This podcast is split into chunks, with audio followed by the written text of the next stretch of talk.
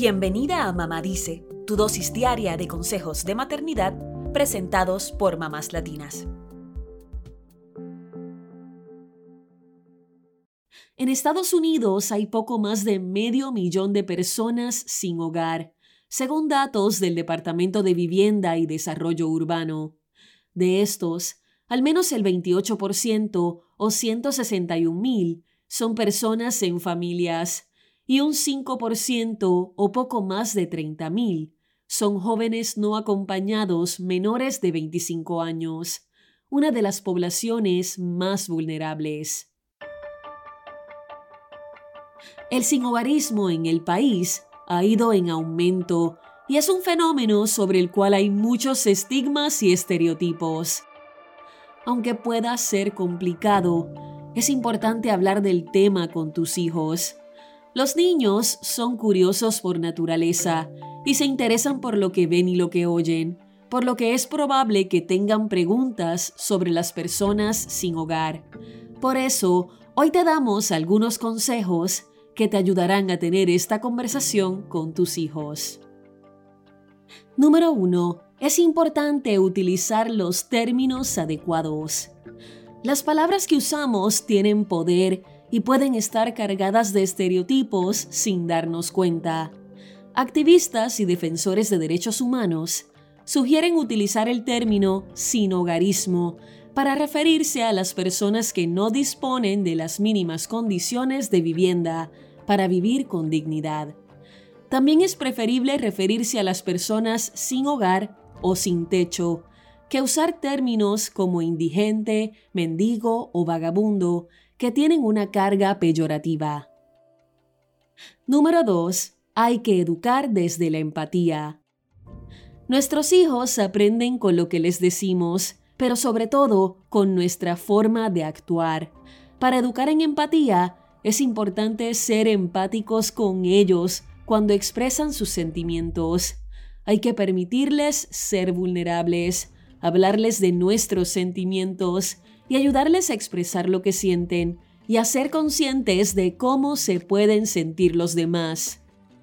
Si tus hijos te preguntan por las personas sin hogar, responde de forma amable y compasiva.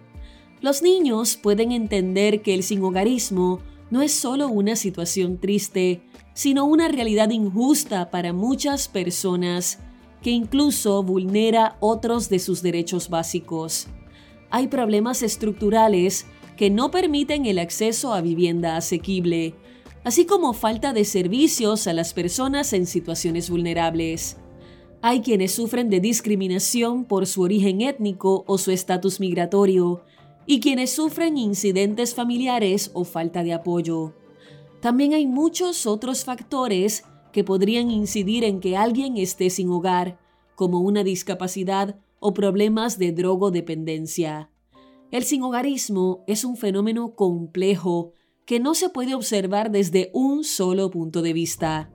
Por eso hay que ser empáticos y reducir el estigma.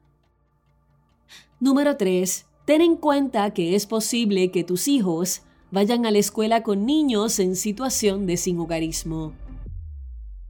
En Estados Unidos, hay más de 1.3 millones de estudiantes sin vivienda matriculados en las escuelas públicas, según datos del Departamento de Educación. Por lo tanto, es posible que tus hijos tengan compañeros sin techo en clase, aunque no lo sepan.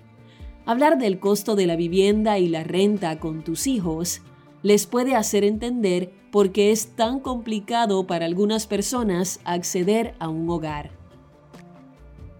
Número 4. Recuerden que ustedes pueden ser parte de la solución. Hay muchas formas en que tú y tus hijos pueden ayudar a las personas sin hogar. Pueden ser voluntarios en un comedor de beneficencia o en un refugio.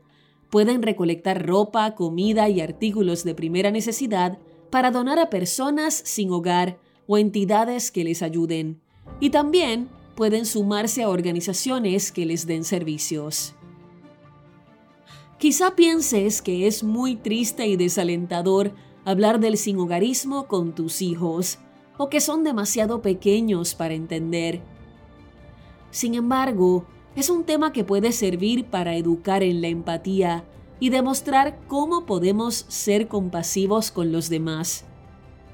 Si fomentamos que participen desde pequeños en actividades que les hagan sentir que ayudan a su comunidad, aprenderán a ser empáticos con los demás.